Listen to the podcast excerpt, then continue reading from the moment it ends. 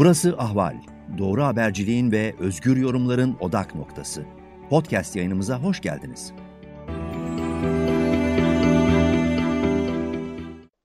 Efendim merhabalar. Ben de sizler gibi akşam boş boş geçen Habertürk yayınını izledim. Süleyman Soylu Peker'in yanıtlarına iddia vereceği umuduyla ya da bazı sorulara kamuoyunu bu hususta aydınlatacağı umuduyla kitleler Habertürk ekranlarına kilitlendiler ve karşımızda ne gördük? Karşımızda kendine güveni sıfır olan, maçlarda dakika geçirmek için topu oyuna sokmayan ve türlü bahaneler arayan kaleciler olur. Tıpkı onun gibi işte zemini düzelten, topla oynayan, farklı kartlar çıkartıp gösteren ama gazetecilerin sorularına doğru düzgün hiçbir yanıt vermeyen, ısrarla sorulan, defaatla sorulan soruları da siyasi manevralarla geçiştirmeye çalışan, abuk subuk hikayeler anlatan bir adam gördük. Şimdi iki fotoğrafı insanlar karşılaştırıyor. Bir tarafta somut delilleriyle iddianame yazdırıncaya kadar işte bu veriler nasıl kullanılır detayına kadar çıkıp konuşan ve agresif bir şekilde hamleler yapan Peker var. Diğer tarafta zamana oynayan bir şey var karşımızda. Süleyman Soylu var. Demek ki dün akşam Süleyman Soylu kitleleri ikna etmek için oraya çıkmadı. O yayına çıkmasının başka bir amacı vardı.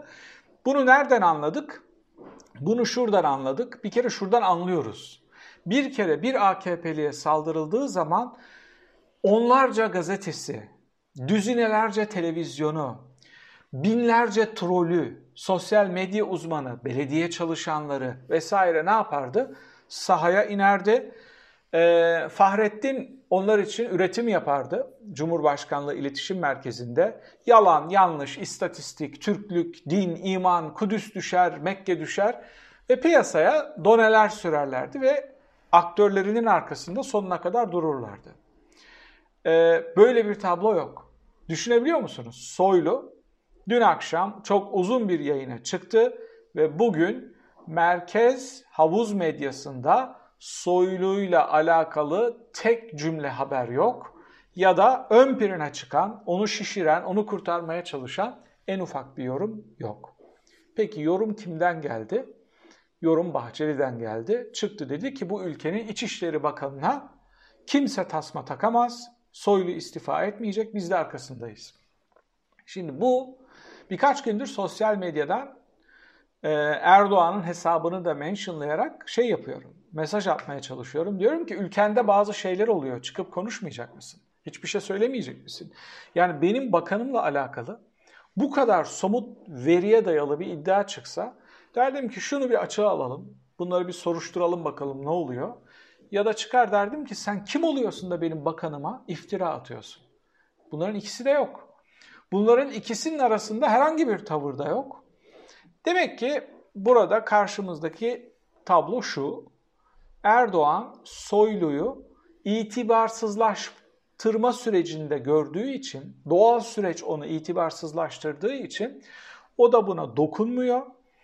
Doğal ölümü, beyin ölümü, itibar ölümü gerçekleşsin istiyor ve muhtemelen yani sen istifa et ben seni almayayım noktasına gelecek. Bundan sonrasını bilmiyoruz. Bundan sonrasını niye bilmiyoruz? Çünkü Bahçeli diyor ki istifa etmeyecek. Biz arkasındayız. Dokunamayacaksınız. Demek ki ittifak içinde kazan kaynıyor ve bu yorumları dikkatle takip edenlere altını çizerek söylediğim bir şey vardı sürekli. Ben bunlar seçimle gidebilir derken tabii ki seçimlerle oynayacaklardır, birçok hamle yapacaklardır ama altını çizerek bir şey söylüyordum. Benim güvendiğim demeyeceğim ama beklediğim diyeceğim.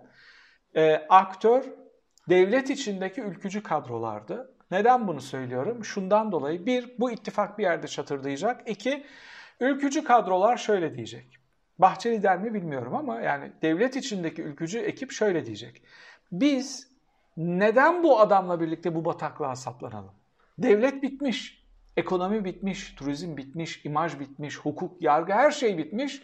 Geriye bir seçim kalmış. Onu da belediye seçimlerinde manipüle etmeye çalıştılar.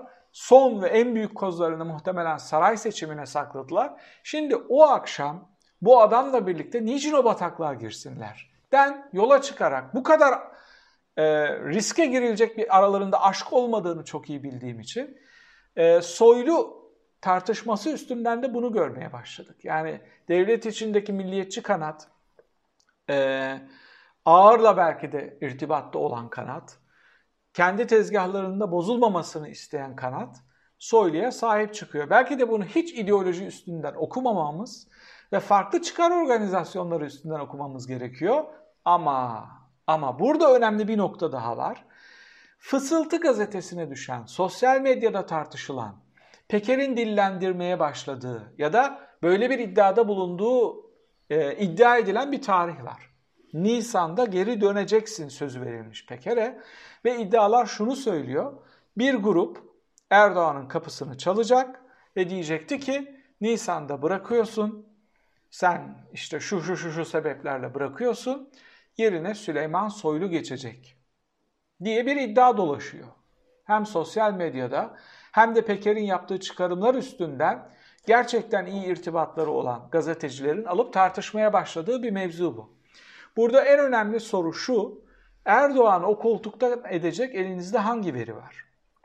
Erdoğan'ı neyle tehdit edip hangi hamleyi yapıp güç değişimi bunun üstünden yapmaya çalışacaktınız ya da yapacaktınız? Kontra soru şu, bu Peker bombası Allah'ın bir lütfu olarak patladı da Erdoğan'ı kurtarmaya yönelik bir hamleye mi dönüştü? Tamamen kaderi olarak. Yoksa yoksa Peker'i kasten sıkıştırtarak, dış işlerini kullanarak, onu çıkmaza sokarak, ağırla çatışmasını, soyluyla çatışmasını sağlayarak saray onu ateşe atarak, onu cepheye atarak, belki Peker'in de farkı haberi olmadan e, onu çaresiz bırakarak soyluya saldırttılar mı? Ya da tamamen doğal süreçte böyle bir şey oldu ve şimdi Erdoğan karşı hamle mi yapıyor? Tüm bunları neden konuşuyoruz? Şundan dolayı konuşuyoruz. Erdoğan bakanını savunmuyor. Erdoğan'ın medyası bakanın arkasında durmuyor. Sosyal medya hesapları tek bir yorum bile yapmıyor. Ne troller ne troliçeler meydanda yoklar. Demek ki hala görebildiğimizin ötesinde kavganın çok daha derin yanları var ve bizim satır aralarına dikkat edip oradan çıkartabildiğimiz verilerle birlikte kavganın sürecini seyretmemiz gerekiyor. Bir kere bu Sedat Peker olayıyla hiçbir şey olmaz. Bu adam konuşur, üç gün sonra her şey biter diyenler yanılıyorlar.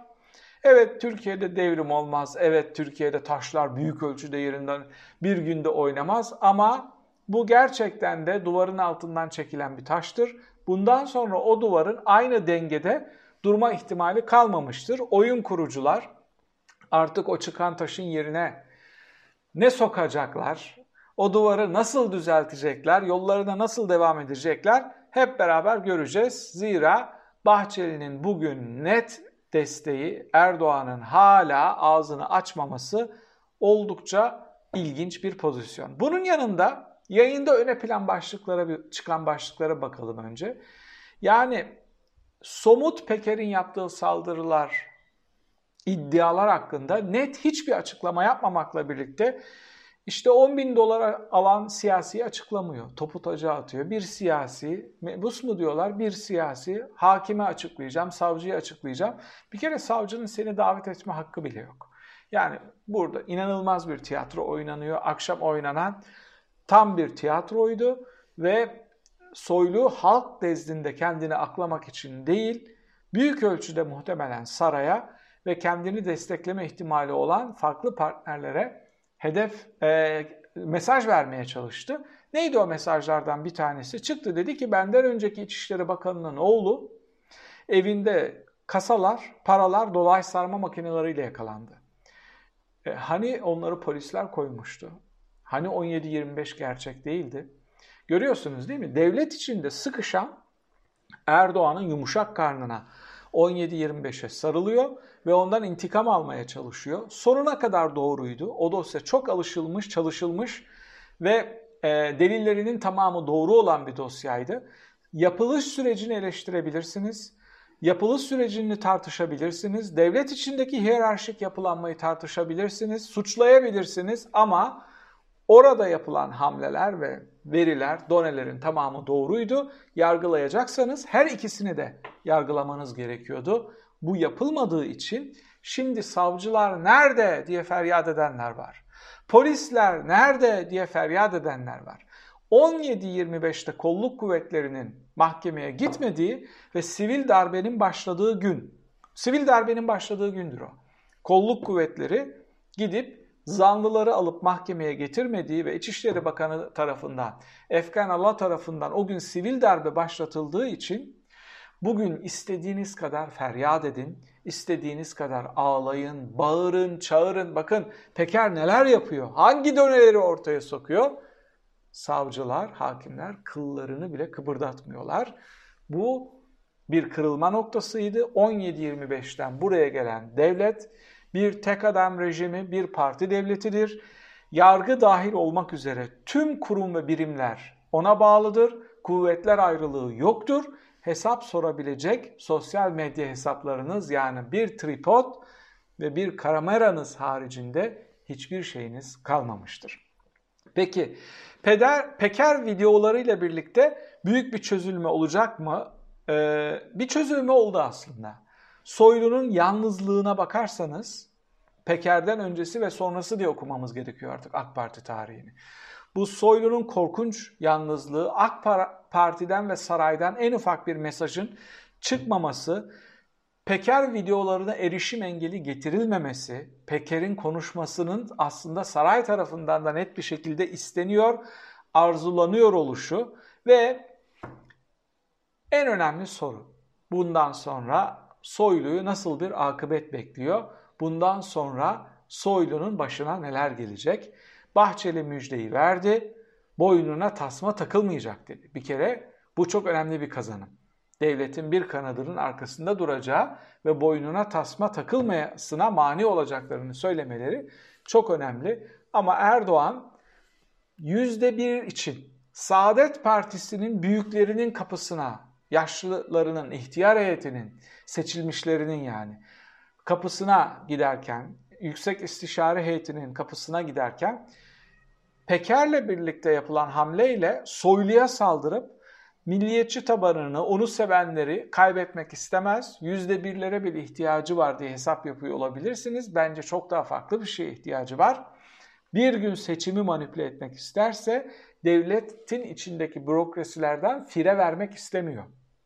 Orada Soylu'nun atadığı polisler var, müdürler var, kilit yerlerde, kilit yerlerde çok önemli aktörler var. En ufak bir fire vermediği için ya bak işte çaresiz kaldık, Peker'i de durduramıyoruz, sen kendin bırak yoksa hep beraber gideceğiz noktasına getirmek istiyorlar. Ben Soylu'nun MHP desteğine rağmen bu cendereden çıkmasının çok da kolay olduğunu düşünmüyorum. Soylu'yu bizim tahminlerimizin ötesinde çok çok çok zor günler bekliyor. Bir kere strateji bilmeyen bir adam. Zira Peker ona hiç saldırmamıştı.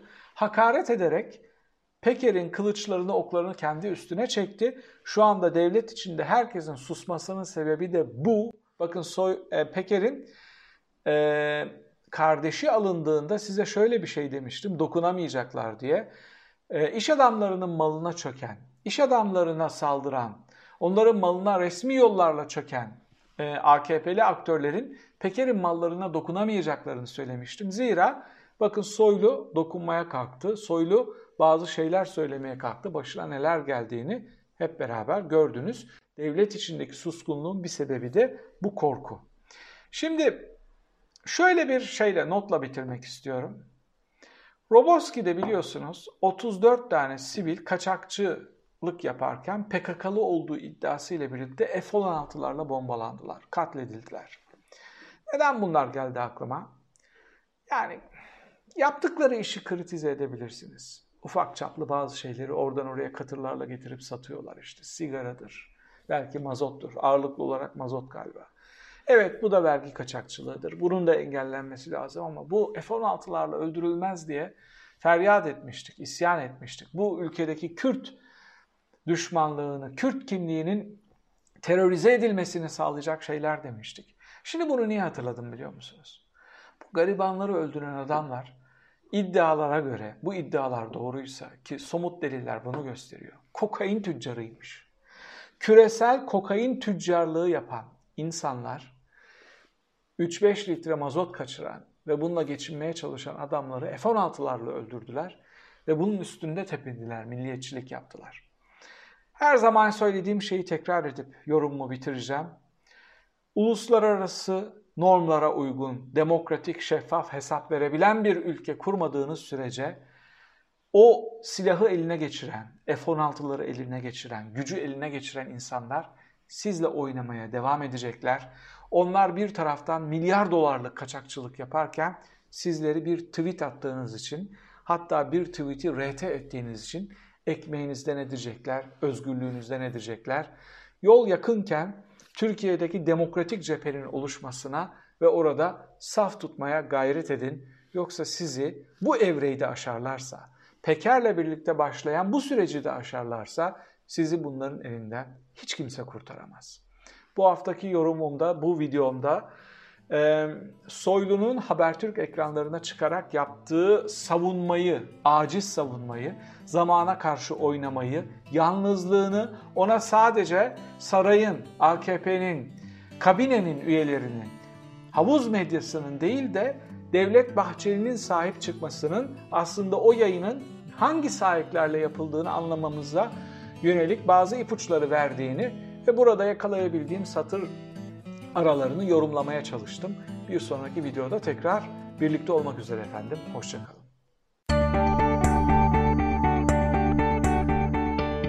Ahval podcastlerini tüm mobil telefonlarda Spotify, SoundCloud ve Spreaker üzerinden dinleyebilirsiniz. Apple iPhone kullanıcıları bize iTunes üzerinden de ulaşabilir. Türkiye'nin ve hayatın cıvıl cıvıl sesleri Ahval Podcast dizisinde. Kulağınız bizde olsun.